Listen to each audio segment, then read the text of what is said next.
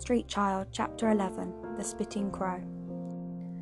Rosie sat on the floor and rocked Jim until he had sobbed himself to sleep, and then she lowered him down and went outside.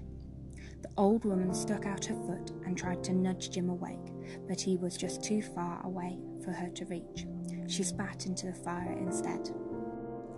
Rosie had gone down to it down the yard to a shed that was built out over the river. Foul smelling water lapped around it. Inside it was heaped with bits of yarn and tarred rope, but she managed to push those to one end to make a bed of some sort out of old sacks. She went back into the cottage and filled a tray with whelks and eels and that she was going to sell down near the shops and hurried out. She knew that if Jim woke up, he wouldn't wander far, and she also knew that she couldn't afford to miss the morning shoppers. The old grandma edged her box chair closer and at last managed to keep Jim awake. He sat up slowly, puzzling to himself to find, puzzled to find himself in a strange, smoky room with a toothless old woman peering down at him. Then he remembered where he was. He was in Rosie's cottage, and he was safe. The old woman nudged him again with her boot and nodded towards the half eaten loaf that was sticking out of his pocket. She stretched out her clawed hand, and Jim broke off a piece of bread and held it out to her, afraid of her glaring eyes and her restless, chewing mouth. She scowled at him and pecked at his hand, then opened her mouth wide. Jim broke off a bit of bread and fed it to her, and like a greedy bird, she pecked and waited, and he fed her bit by bit. Sometimes, when she was slow, he bit a piece off for himself. When she nodded off to sleep, he wandered outside and sat by the lake, sat by the river. It was as busy as a market, with sailing ships ploughing their way through the mist, and barges nudging in and out of the wharfs. Far out, he could see he could just make out the bulk of a paddle steamer, huge and wheezing. He wondered how far the river went, and what it would be like to be on one of those boats, rocking in the wake of the steamers. When Rosie came home, it was nearly dark again. Jim stayed outside all the time, a little afraid of the spitting grandma, grandmother and her greedy pecking mouth. Quite a few people seemed to go into the cottage, mostly men and boys, and there came from time to time the sound of arguing and shouting. There was an old man who seemed to come and go a lot, and who did most of the shouting whenever there was anyone else with him or not. When he wasn't shouting, he was laughing to himself in a dry, coughing way that wasn't laughing at all. Jim wondered if he was Rosie's grandfather. It was cold on the bank side, but Jim didn't want to go back into the cottage. He watched some boys playing in the snow and tried to join in, but they ran away as soon as they saw him. When at last he saw Rosie coming, he ran to her. The tray that she the tray that she had strapped to her shoulders was half empty. She was dra- dra- dragging her feet as she walked. Well, Jim, she said, I've got no time to talk to you now. I've food to cook for my grandfather and uncles, as they are they're kind enough to give me a home. She stopped by the cottage, and I can't ask you in. Grandfather would throw you out to the gulls and me with you if you thought if he thought you intended were intending to stay. There's too many of us. Do you understand? Jim stared up at her. Don't look at me like that, Jim, she said.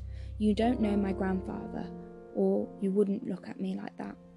But I'll show you where you can sleep tonight if you promise to be careful. She took him down to the shed. Will you be all right here? she asked. It's cold, and it doesn't it don't half stink all that with all that rot on the river, but it's dry enough. I like it, said Jim. I can pretend I'm on a boat, Rosie. So you can.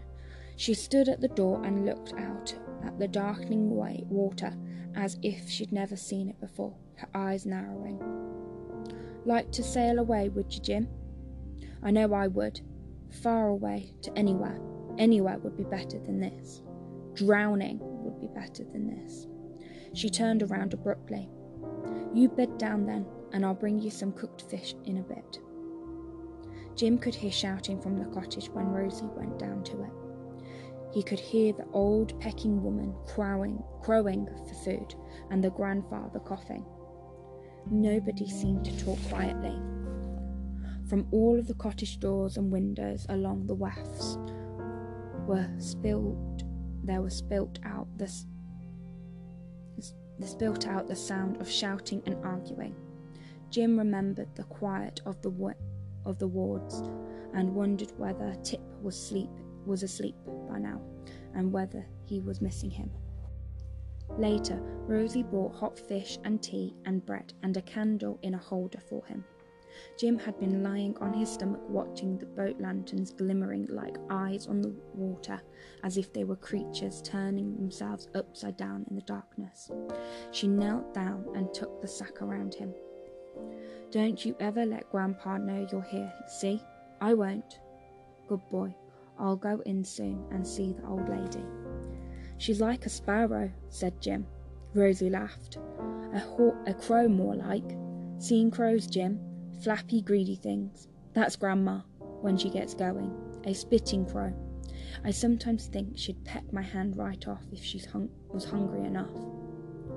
Rosie, Jim said, can I stay here? She held the candle up so she could look down at him. Stay here?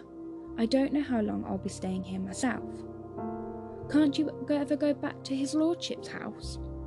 I wish I could. I was com- very comfortable there. I was very lucky to get that job.